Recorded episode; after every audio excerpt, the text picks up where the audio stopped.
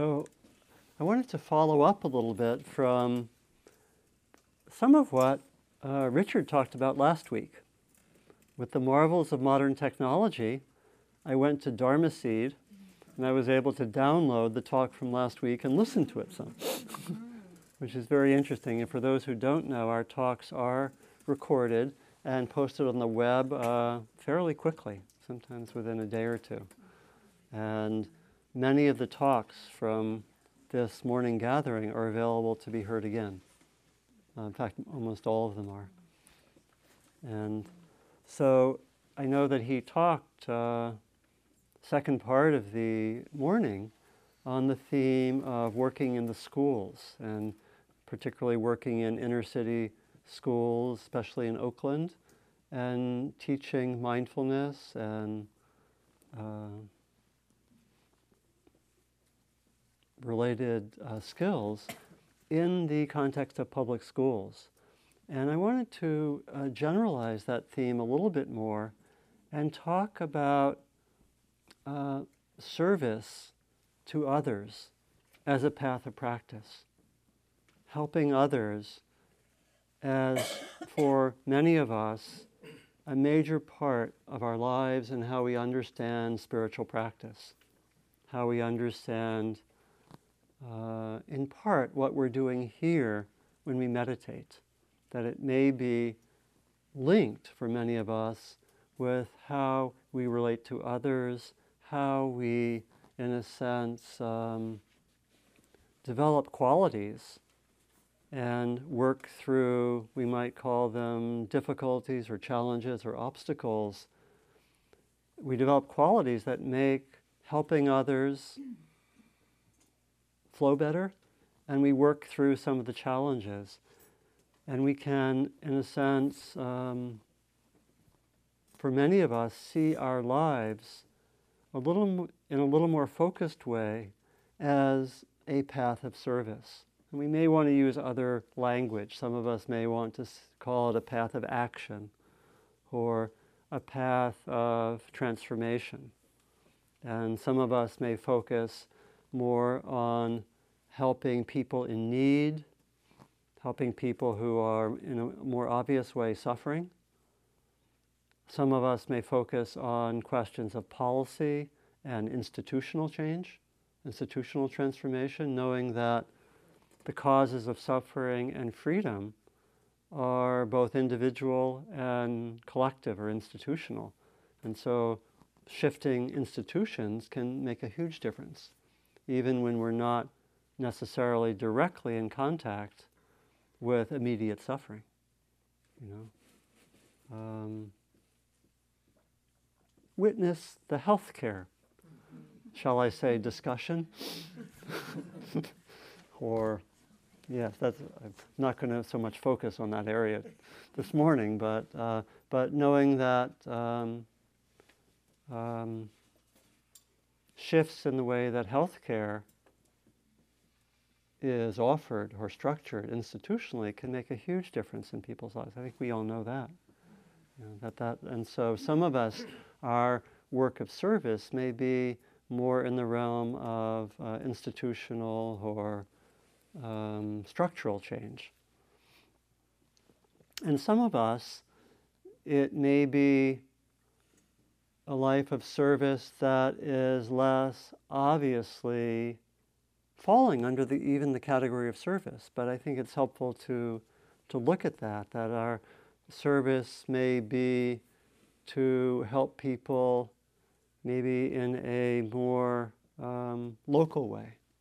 It could be to whatever, be a leader in the PTA or to uh, help set up a local school, or it could be to teach yoga and to help people become more healthy have a different relationship to their bodies. It could be psychotherapy and so forth. I think all of these can be understood as service when we, when we look at that in a broad way.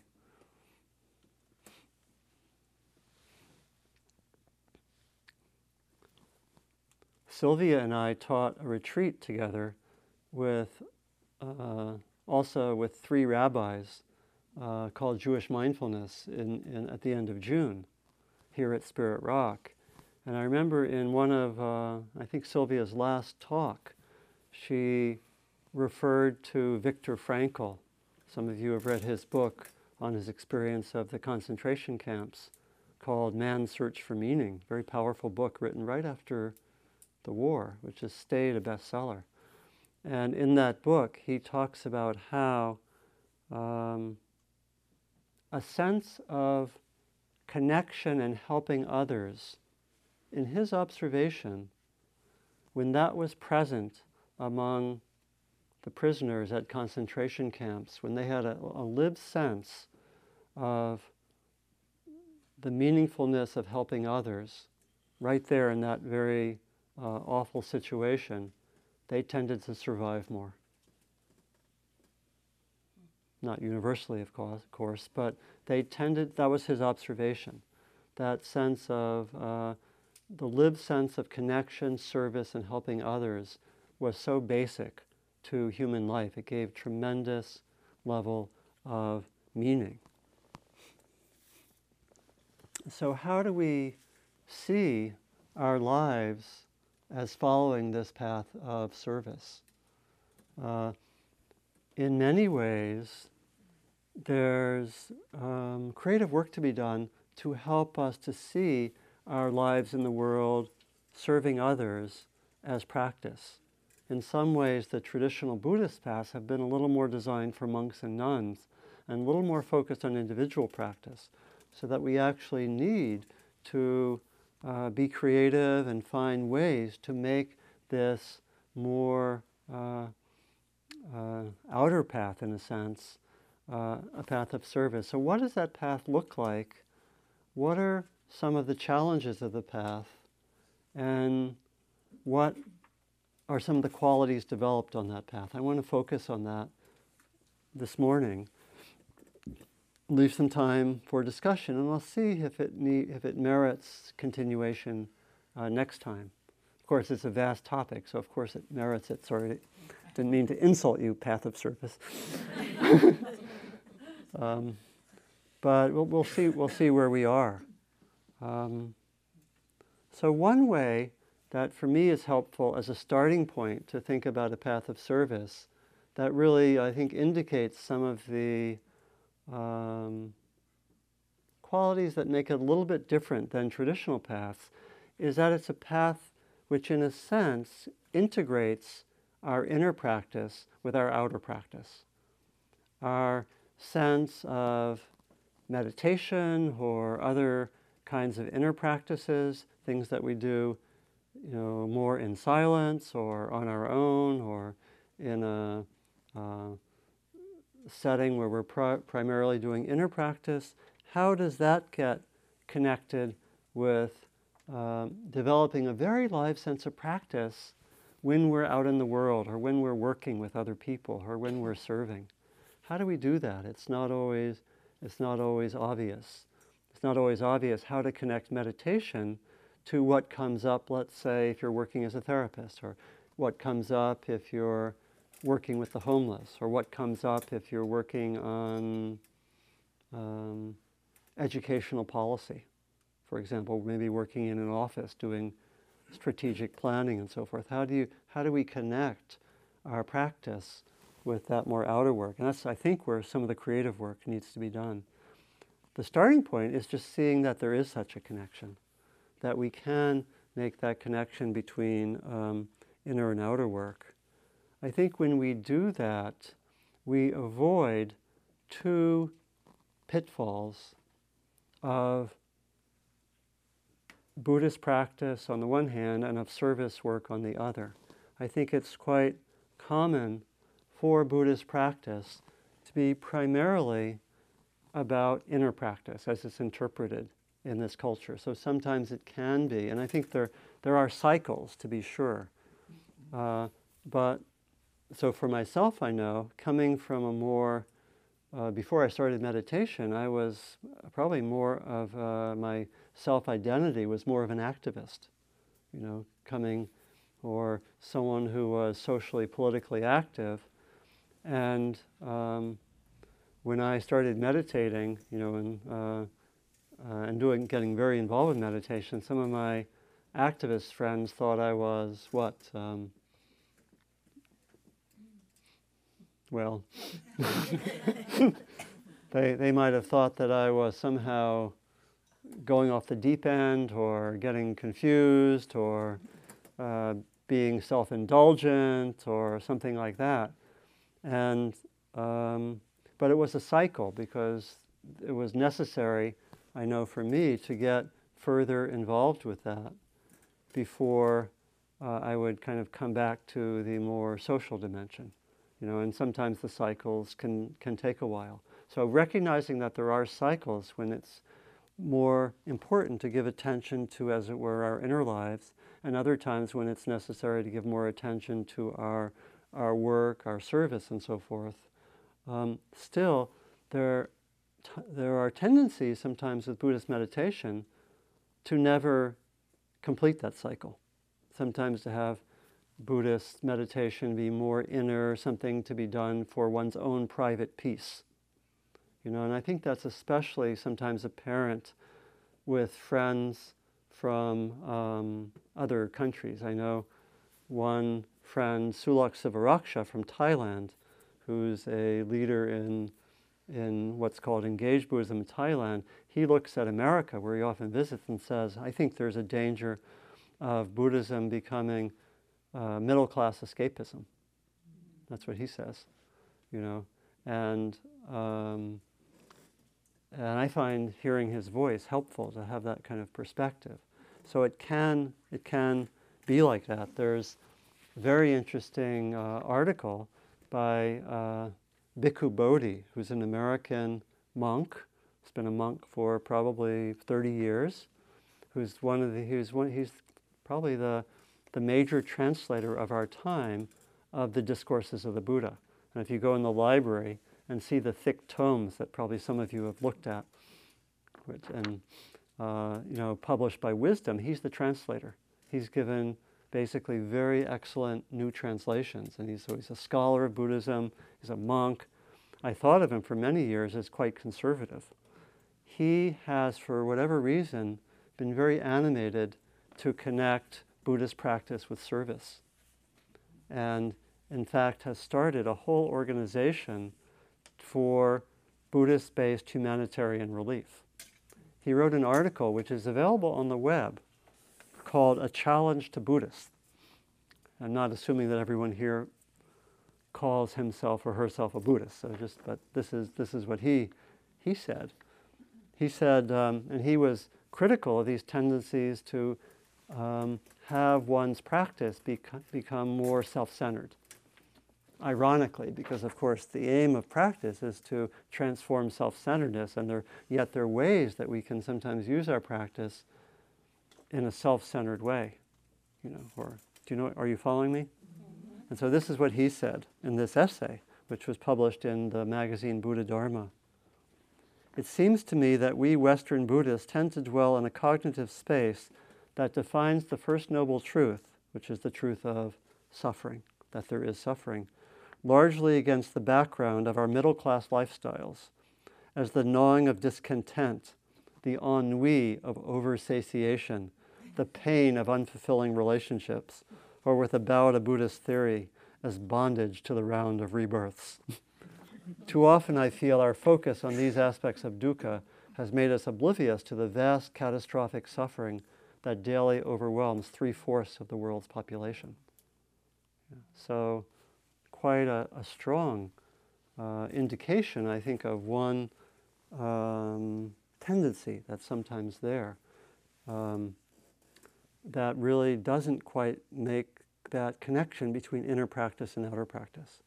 And the, on the other side, we would have, I think, uh, almost like a parallel distortion where where service becomes a matter of somehow helping the unfortunate others. And I'm just a helper, and I'm a little bit, um, you know, on another level. Or, or at the, at, the ba- at the best, really, I'm just working, but I'm not really looking. I'm not using this work as a basis for inner work. I just help others, and could be very beautiful, not, maybe not necessarily uh, with a sense of superiority, but, there, but without a sense of inner practice, um, a lot of service goes on without people necessarily thinking of are there things that I can learn in an inner basis? You know, I'm not saying that, of course, that that's universal, but it's a tendency at times. Uh, the a friend of mine named Santikaro, who's an American who's been developing a community in Wisconsin, in rural Wisconsin, and, and who for about uh, 20 years was a monk in Thailand. And he, he said that, that uh, there's a very um, powerful essay in which he talked about how those two tendencies, in a way, come from misreadings of the First Noble Truth, which is the truth of suffering. And he says that the Buddha said, all that the Buddha said was, there is suffering. He didn't say, transform your suffering. he, didn't say, he didn't say, the first truth is not, the first truth is not, I suffer. He said, the first truth is there is suffering. You know, and he said, and so he said that realizing this helps us avoid those two tendencies. On the one hand, thinking, thinking that it's all about my suffering and not about other suffering. All the Buddha said was there is suffering. Suffering needs to be transformed. So there is that room for compassion and being drawn to help the suffering of others. And he also said that the Buddha said only there is suffering and not other people are suffering. you know, that, in other words, that the suffering has to mean also my suffering, not just others. And so the, the two distortions are either not to look at the vast suffering of others, or to think that I'm helping others and not to look at my suffering. Two uh, tendencies, quite common. And so the, the um, path, I think the path of service, try, we try to find ways to connect inner practice with our work, our service as practice. One way to uh, also start is by looking at the challenges of that. You know, what are the challenges of taking service as practice? When we are, let's say, working with the homeless, or teaching, or being a psychotherapist, or um, working on policy issues or uh, teaching uh, yoga or um, helping with uh, community issues or, or whatever we take to be our path of service, doing volunteer work. Um, what are the issues that come up that, that make that, that essentially um, lead us to feeling stuck when we're doing that kind of work? Anyone want to volunteer? just uh, what that might be, Kelly. And, and, I'll repeat them for the sake, I guess, for the sake of the uh, recording. Yeah. Just being overwhelmed, so you have to like kind of step back and create that separation. Yeah, it could be over overwhelmed by what the level of suffering, perhaps. You know, it could be connected with uh, what we call burnout, right? Very, very major issue, right? In a life of service is just somehow getting out of balance, so we're we're burned out, right? overwhelmed in some way. You know, what, what are other, and so you could see how, you know, we could ask, start asking the question, how can service as a path of practice address that issue? Not easy, right? Please, Pity. yeah. Pity. Pity for. Taking, you know, when you look, the tendency could be that you would, I was in Cambodia and Vietnam, oh, these poor people, and when you spend any time, you realize they may be better off than I am. Yeah. Because they have a different but the original tendency was to, um, uh, it's kind of a disconnect yeah. and judgment about their life. So it could be a sense of pity related to a sense of superiority. I'm the helper. My life is together. These people need help. So for the certain, uh, what? Uh, fixation. Dis- disconnection. Yeah, disconnection also. Maybe uh, um, pity, not the same as compassion, right? right? So please, yeah. I think the tension between feeling um, deeply connected, sometimes without quite knowing it, Yeah. and or disconnected. I think there's a tension between that I'm just like them or I'm not at all like them. Yeah. And the struggle with that complexity Yeah, yeah. So sometimes to, yeah, that, that they're almost like sometimes these what extremes that we go to. One where we feel um, disconnected, maybe that sense of superiority, uh, and we're we're helping. We may even think that oh, I'm doing such a great job, but but in actuality, we may be helping in significant ways, but the inner feeling may be that of superiority. And then on the other extreme, right, a sense of um, maybe losing the boundaries. And so, is that what you were pointing to? Losing the boundaries, in a sense, merging or, or um, not seeing how I am different in a way which may what affect the quality of the service. So it can be an issue. That's a little more subtle issue. We'd probably have to tease out to make clearer. But I think probably many of us know can take that as shorthand. Maybe one or two more, please.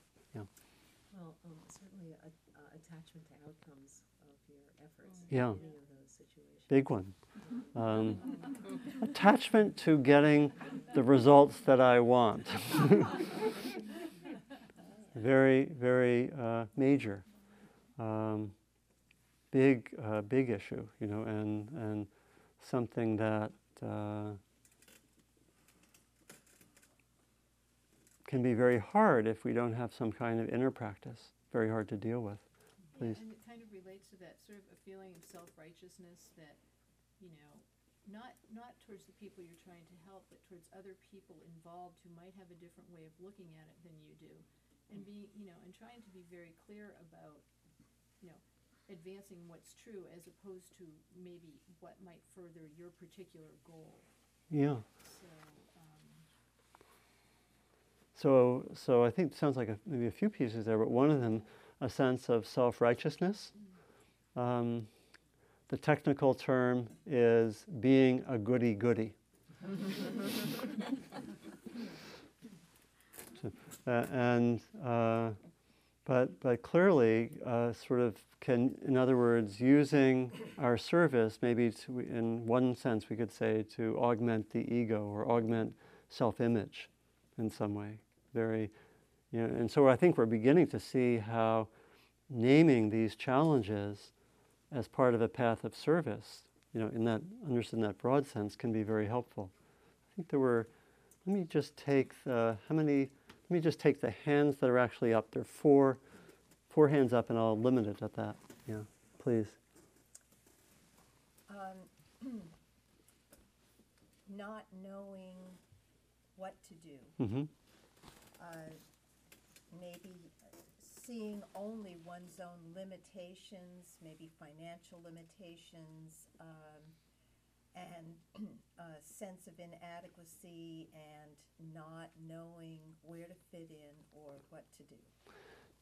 Yeah, so uh, just to repeat, the sense of could be a sense of confusion about what to do uh, for a number of different reasons, uh, perhaps some limitations of capacity, of money, and so forth. And how do I, how can I really be of service? Yeah, thank you. Please. Almost the flip side of that, sort of taking on too much responsibility and you know, sort of not feeling a, you know, feeling a burden to hmm make a shift. Feeling a burden to, to a good. Again, it could be being attached to outcomes, but that sense of taking on too much.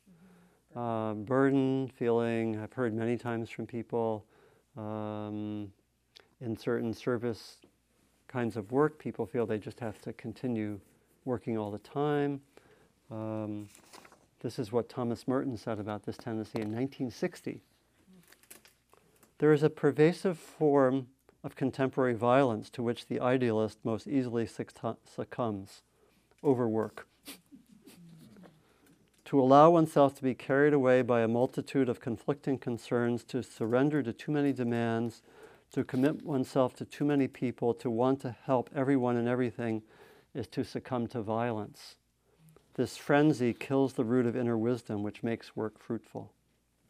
Rather strong statement. Yeah. I think there were two more. Just noting, please. Yeah. Um, lack of institutional support. Yeah. In the workplace or just in larger culture. Yeah, lack of institutional support. Uh, what might that mean? Like an example. Um, not feeling that uh, people are understanding your intentions or on the same page with you, either in the workplace. Mm-hmm. So maybe feeling on one's own, like I'm trying to do a project within, let's say, uh, a clinic, where I'm, let's say, I'm have this great project to have more outreach to a certain population, and I just don't get any support for it, financial, emotional, logistical, etc. And I'm have this great project, and it, by that fact of lack of support, I tend to take on too much, etc. Something like that.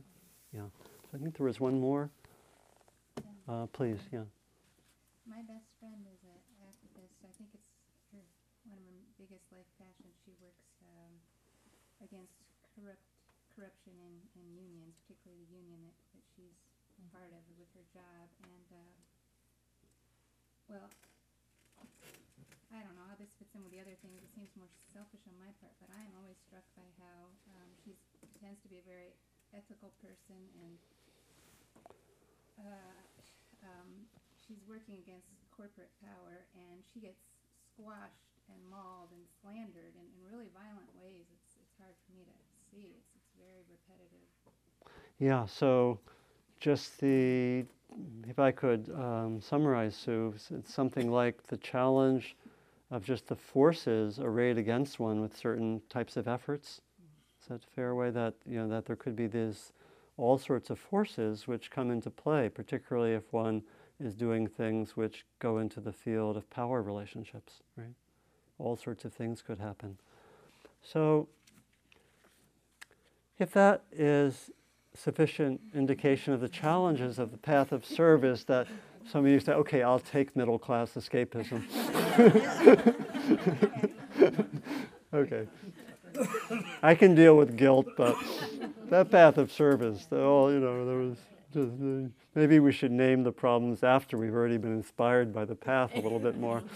But, um, but there, those are a lot. And of course, and, but what's interesting is you can see, I think in naming those, we could see how all of those can, to some extent, to a significant extent, be addressed by what we could call the resources of spiritual practice.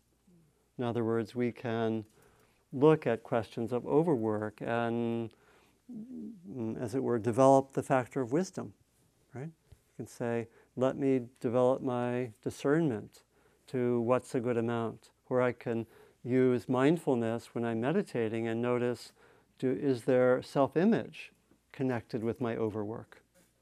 Do I have a certain sense of if I didn't do this, I wouldn't be adequate, and you know, I want to be seen as the great person who works all the time, and could be self-image. You know, same thing with issues of self-righteousness or superiority, pity. We can track that in our minds because it's not just behavior; there are also are mind states, emotional states that we can track when we are meditating, and we can also track on the spot. You know, let's say in the workplace or in the in the uh, the service place, we can um, again maybe use the factor of wisdom to see if I'm trying to take on something without adequate support and try to somehow get allies or, or work in a certain way. Not, n- it's not to say that the resources of spiritual practice are going to resolve everything, of course not.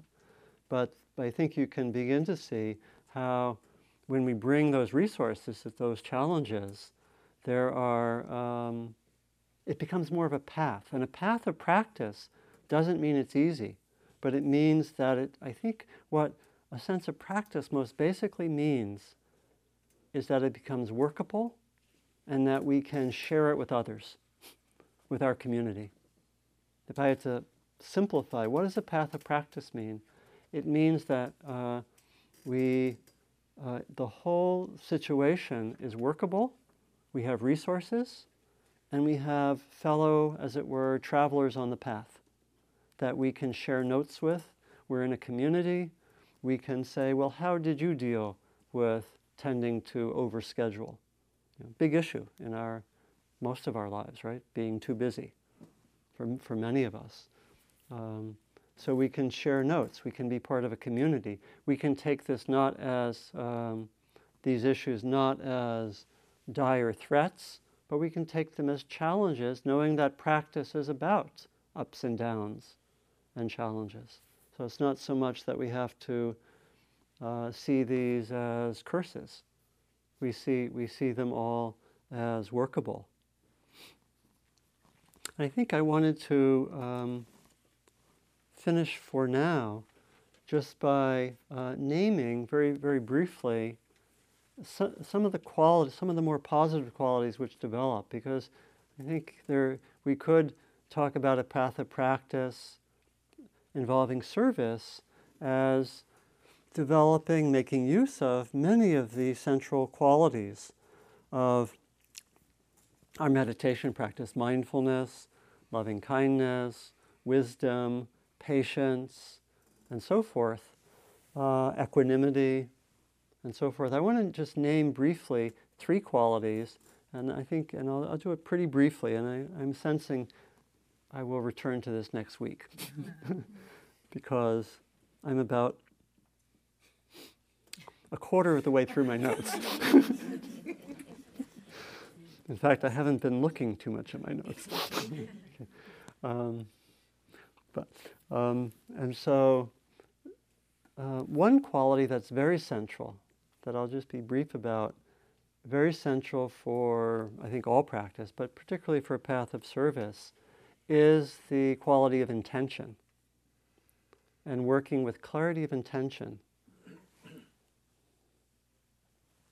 And I think this relates to what I talked about briefly right at the beginning of the sitting at nine o'clock, of just suggesting that we could connect with two senses of intention one related to deeper aspiration, and one related to the intention in the moment for a particular activity. And so, in a life of service, staying connected with our deeper aspiration, let's say to help others, or to help others awaken, or to transform suffering, is very, very crucial. One reason for burnout is that all the details of life sort of bury our deeper intention. It can happen in life generally, right? We get overwhelmed by details or by being busy or being distracted, and we lose that deep core of um, wanting to be free or wanting to respond to suffering or the sense of mystery, and just things just become more ordinary and kind of grumpy.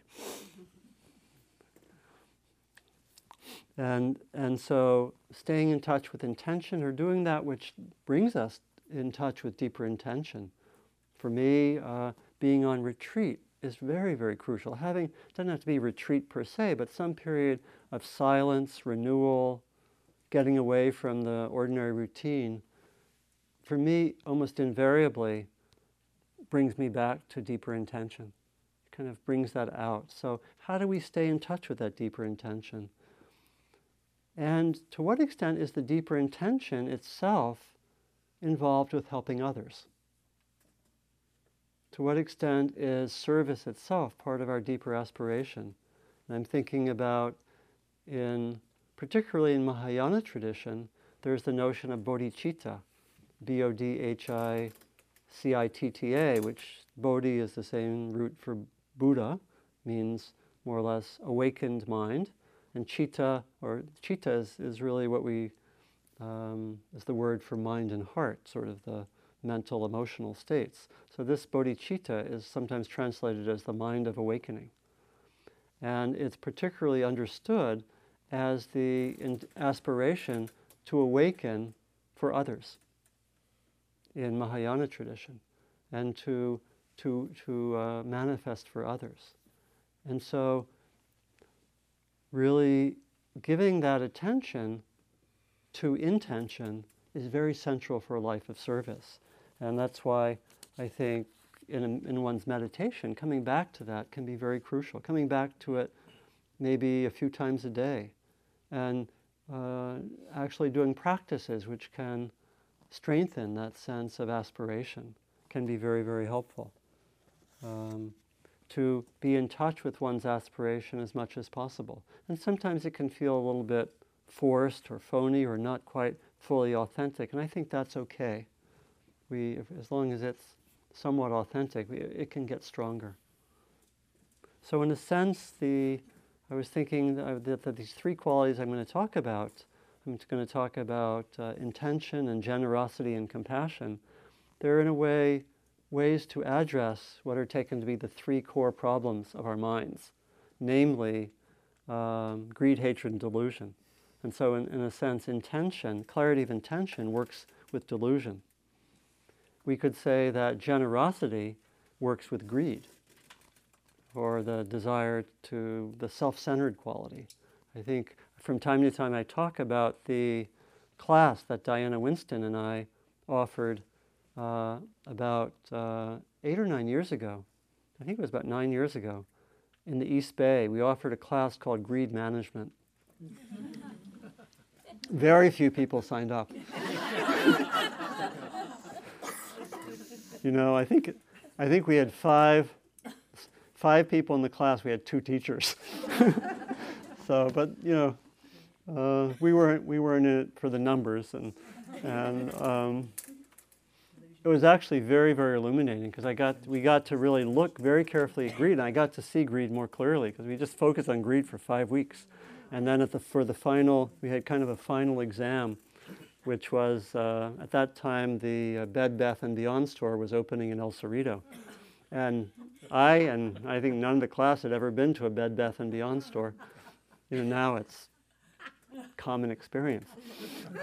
uh, and, um, and so the last class, we, uh, we meditated, and then we were asked, we asked everyone, including ourselves, to do 30 minutes of walking meditation in, be- in Bed Bath and Beyond, and then to debrief afterwards. And it was a pretty intense experience. It's kind of like you're doing walking meditation, and the mind goes sort of like re- reaches out the hand as if to grab something. Or, you know, for me, the experience was I had never been there. I, there were all sorts of things I never knew existed that uh, I could see how it would really be important for me to have them. and, um, and so, but I got to see more clearly, we got to see more clearly in this that, that greed had these, when we looked at greed carefully, we found greed had these aspects. It had self centeredness, it had uh, you know, not really being attentive to others' interests or needs. It had very short term. Now, when as I'm saying this, you might think Wall Street, perhaps, or certain. Uh, well, I won't say more. um, uh, short term thinking, lack of attention to consequences. That's what we found was characteristic of greed at the very personal level. And so when we live a life of service, we transform greed and work on generosity. But what comes up as we're practicing are all the qualities of self centeredness, of self image, and so forth. So we take generosity as an intention, but on the way we see all these things. So it can be very powerful. And I think I'm going to maybe come back more to that next time. But I just want to name that you know, as just as clarity of intention works through delusion in a way, generosity and developing generosity of giving, energy, time, sometimes money to others, work can work through um, self-centeredness, greed, um, and so forth. And lastly, I wanted to say that compassion can work through uh, the lack of love you know, or in, in the typical language would be called hatred or um, aversion towards others. And a path of service would have has as its central for most sense of a path of service, we would we would have something like the development of love and compassion, also, as very very, very very central to that path. And again, then we would look to see to what extent am I developing genuine compassion to what extent is there pity or a sense of superiority? I think I'm the compassionate one, but in actuality, there may be superiority. And so we can do the inner practices to develop compassion, and then we can try to bring those out into our service and see what gets in the way. It becomes a path of practice. You know, to what extent is there compassion? To what extent am I helping others and really actually not being so compassionate, thinking, you know, and it could be because I'm overwhelmed or too busy, you know, and so forth. So the main thing I think with all of this is that we have this interplay of inner and outer work that I think creates this beautiful uh, creative cauldron where transformation can occur. And I think most basically it's what the world really deeply needs now. If I can kind of finish with this thought that I think the world deeply needs people who are prepared to offer service in their own ways and connect it with inner work. To um, to be able to um, be helping in various ways, but to have that inner check that lets us uh, look at the roots of ways that we don't serve so well, that looks at the ways in which we, we may be self-centered or unwise or, or uh, not so compassionate. And it becomes a whole path. Um, let me see.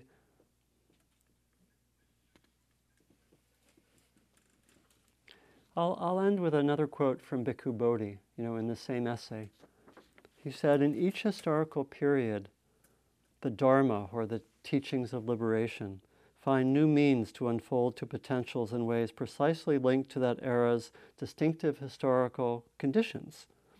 I believe that our own era pro- provides the appropriate historical stage for the truth of the Dharma to bend back upon the world and engage human suffering at multiple levels. So let's just sit for 30 seconds or a minute.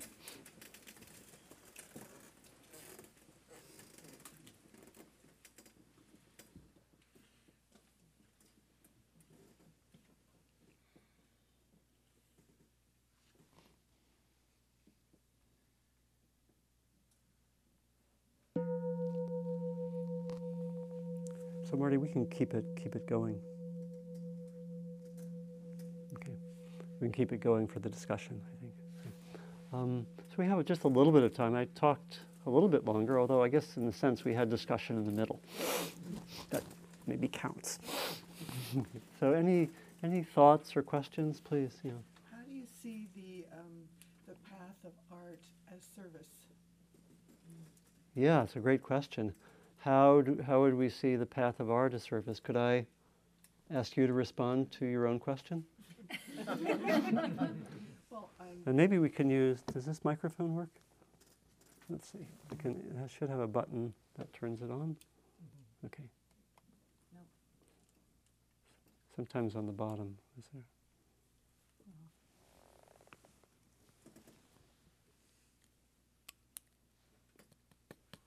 Okay. No microphone. I don't, uh, a- anyway. To Yeah. Continue, I uh, I just um, for years I was a counselor with a mentally ill drug addicted, and I felt Yeah. like you know I was doing service, but my one of my real loves is art. Yeah. And so I stopped. d- I did, you know, got the burnout place to the burnout place for Yeah. many reasons. And so now I feel like I'm doing my art, but I'm not. Um, I don't feel like I'm like serving in the way that I did. So it's kind of like, how do you? how, how to keep that sense? Well, mm-hmm. it's a great question because I'm trying to give a broad sense of service that doesn't limit it to, as it were, conventional notions of like being on the front lines. And I think a lot of it has so much to do with motivation and intention. That, for example, when you're doing art, you could have as part of your motivation the sense that you're not just doing this for yourself, but you're wanting something, let's say, some energy to come through you that might be shared with others at some point. Well, I mean, I do my art to to uh, spread love and beauty to the world, but Okay. is it en- is it enough? Um, I think uh, if you're, what it may require is that you actually stay with that motivation, maybe a little more and a little more regularly. Um, yeah, and from our conventional social view, uh, that's not sometimes seen as service. Of course, we know that art is incredible service, right? Music, art, it, the sense of beauty, creating beauty, and so forth. So it may be that it's helpful to focus on that intention, like before you're um, working as an artist, like in the morning or whenever. You know, almost like it's a meditation session. Let me be here and be with my aspiration. And that may, um, that may lead to a, more of a sense of, of that connection, because it sounds like your motivation is right there. You know, I'm thinking also of someone like Thomas Merton, who actually hardly left the monastery, but wrote books that helped others tremendously.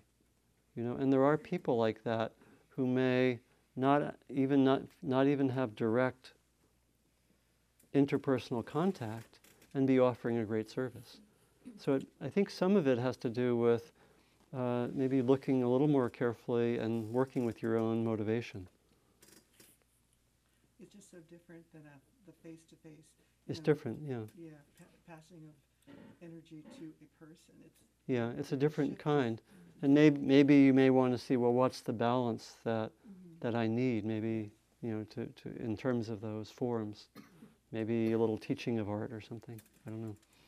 Yeah, please. service. Or other, maybe some other service would, would uh, help to feel that. But I think probably if you ask most of us, they would say, oh, great, ser- this is tremendous service. I- I'm not going to do a vote. okay, please. Yeah, I'm interested in that idea of someone who said that, um, that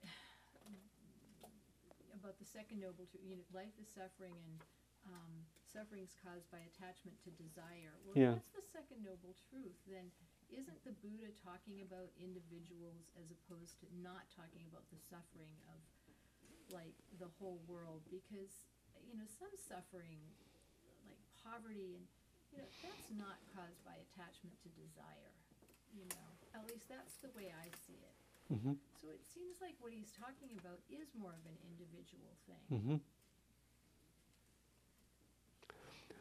Um, yeah, I think there, there are a few levels to look at that on. I mean, one of them, the, the point that I was making was not so much ab- about individual versus collective, but about whether there would be a focus on me versus you.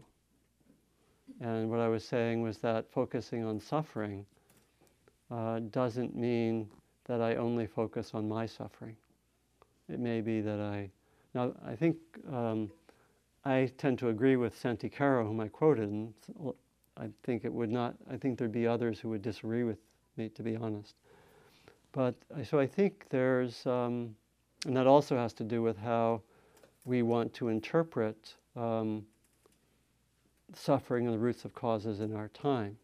You know, I certainly would want to look at the uh, individual and collective roots of suffering you know, in, in our time to see how institutions or cultural views, like racism, for example, can cause tremendous suffering. I think the, the, um, I think the Buddhist teachings are wide enough to include, include that. I, I guess I was saying that the converse of that, not that obviously suff- there's Yeah. suffering in the world other than personal suffering, but that I think the teachings are wide enough to also include personal suffering. Yeah, Unlike sort of what he's saying in that, pa- I mean, he's, what he may be saying in that paper, I, I think it very much does include a person's own work on themselves. oh yeah. And maybe, maybe I wasn't so clear because Well, not you so much as what his. He, well, I think he was saying that if we only focus on personal suffering, that could be distorted. He wasn't say, saying don't focus on personal suffering. He was saying that if I only focus on personal suffering and not on the suffering of my neighbor or someone half a world away, mm. then I will. Then he was saying that that's not that's his interpretation of the teach. The teaching is about suffering in general, which includes my suffering, but includes other suffering as well. So he's, I think he's giving more of a social reading of the first truth, um, and some would not do that. To you know, to be quite honest about it, some would say he he is talking about personal suffering. Oh, exclusively, yeah. Um, but um, I think the emphasis here is, you know, in terms of this path of service, is that we can actually, and I think this comes out more clearly when we talk about compassion or when we talk about um, helping others, that, the, that this path of service would really include both, as it were, looking at my suffering and looking at the suffering of others and seeing how helping others can be a path in which I also transform my own suffering. That's what makes it a path. That it's something that I help others, let's say as a therapist or something, or as a, a teacher. And I use that activity partly to help, but also to see what comes up with me. To what extent do I get involved with conflicts with my fellow teachers? You know, what are the roots of that? How can I use everything that comes up as, as, as chances for learning? Know, and, and a lot of that's going to be my suffering. I suffer when I have conflicts with fellow teachers. You know, I wake up in the middle of the night and said, "Did I really say that?" and so forth. So, does that make some sense? So, so it's. Uh, I think that's what's really unique about the sense of path of service and combining inner and outer practice. How many would like to continue? No, we don't have to. How many would how many would like to move on? okay. move on from the move on from the past. Um, sincerely, I'm, I'm really looking for sincerity here, not just make. How many would, would like to continue this next week? Some. Next week, okay. Um, well, I'll, I'll try to uh, do so in a way which includes those who didn't raise their hands in some way to um, kind of have it not just be narrowly on service, but be fairly broad. So it looks at these issues, a lot of which are very much issues just of how we are with family or other situations. So let's just sit to close for 30 seconds, a minute.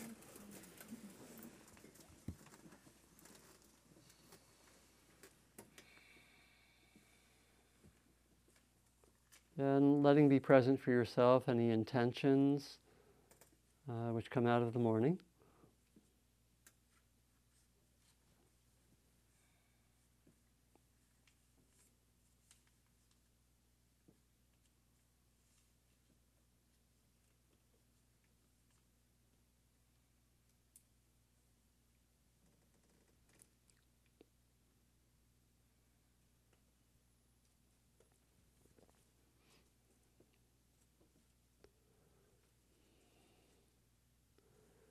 This return to focus on intentions at the end of our time together through what we call the dedication of merit, the traditional term.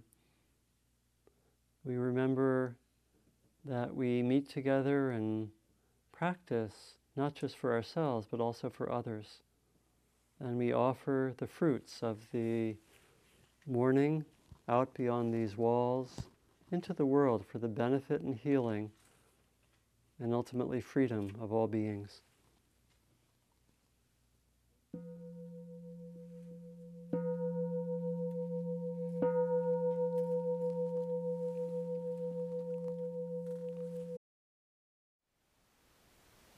Thank you for listening. To learn how you can support the teachers and Dharma Seed, please visit dharmaseed.org slash donate.